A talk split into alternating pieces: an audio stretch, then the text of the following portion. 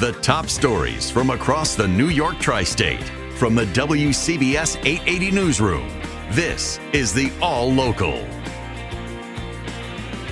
Well, you heard from CBS News. It's primary day in Michigan and it's election day in Bridgeport again. Again. Today marks the fourth time the Democrats have cast ballots in the mayor's race.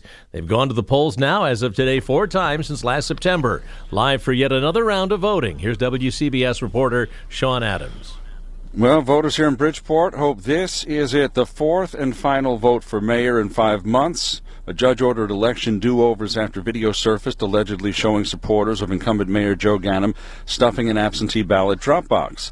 Margaret and David Judge would like to see some uh, election reforms here just to really keep it fair and honest and have a lot of oversight, whether it's from the state or whatever it takes, just to be a fair election. Tighter control, a tighter control over the, the voting yeah. documents and how it's done. And, and I think if we do that, I think then things can go a lot smoother. Ganim says he had no knowledge of the mishandled absentee ballots. Challenger John Gomes triumphed in court, but he lost the second primary, so he's on the ballot today as an independent.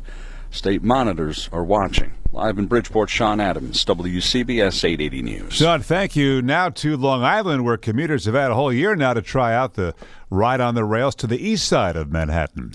Grand Central Madison. WCBS Long Island Bureau Chief Sophia Hall with reaction to how things are going one year in. So.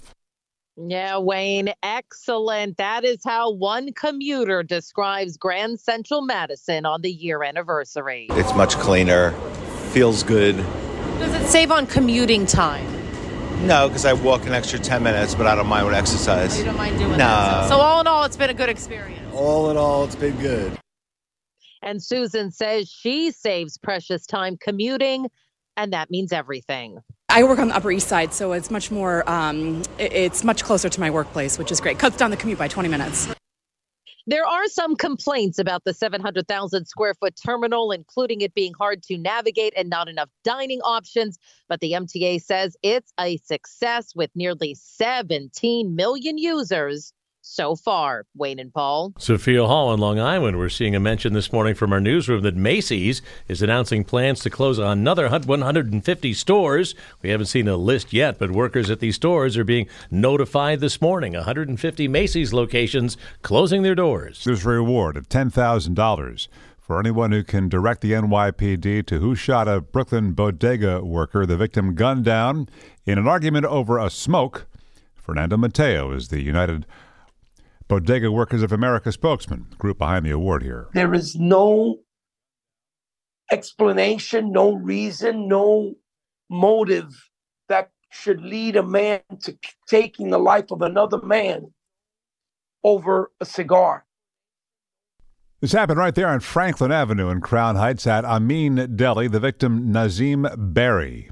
WCBS reporter Mac Rosenberg heard from his mother, Daynette Holly and they said that they tussled, and you know, when you bend down and you tussling, and the guy pointed the gun right to the side of his head, the back of his head, and shot him. She says Barry did everything from cleaning freezers to making deliveries. It's a shock to Leroy, who has seen Barry working here for years. Quiet guy.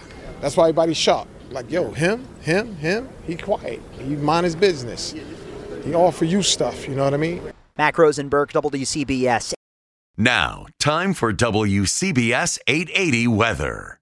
This morning we have some sunshine. We also have areas of fog. It's uh, kind of damp outside, and it's 42 now in the city. Temperatures this afternoon are going to be up there 52 to 58 from coast to inland, and it will burn away the morning fog. Wherever it's uh, even at its thickest, it'll burn away. But by late today, on the other hand, we get a chance for a shower for the evening commute home, and then periods of rain tonight, lows near 50, and Wednesday too, a damp day coming up with uh, very mild readings, 55 to 60. 60, but showers around any time during the day, and there's possibly um, uh, even a thunderstorm is, is not out of the question for Wednesday evening. And then windy and cold for Thursday. Thursday's high will be near 40. Again, up to 42. Humidity still up at 89% with a northeast breeze at 5.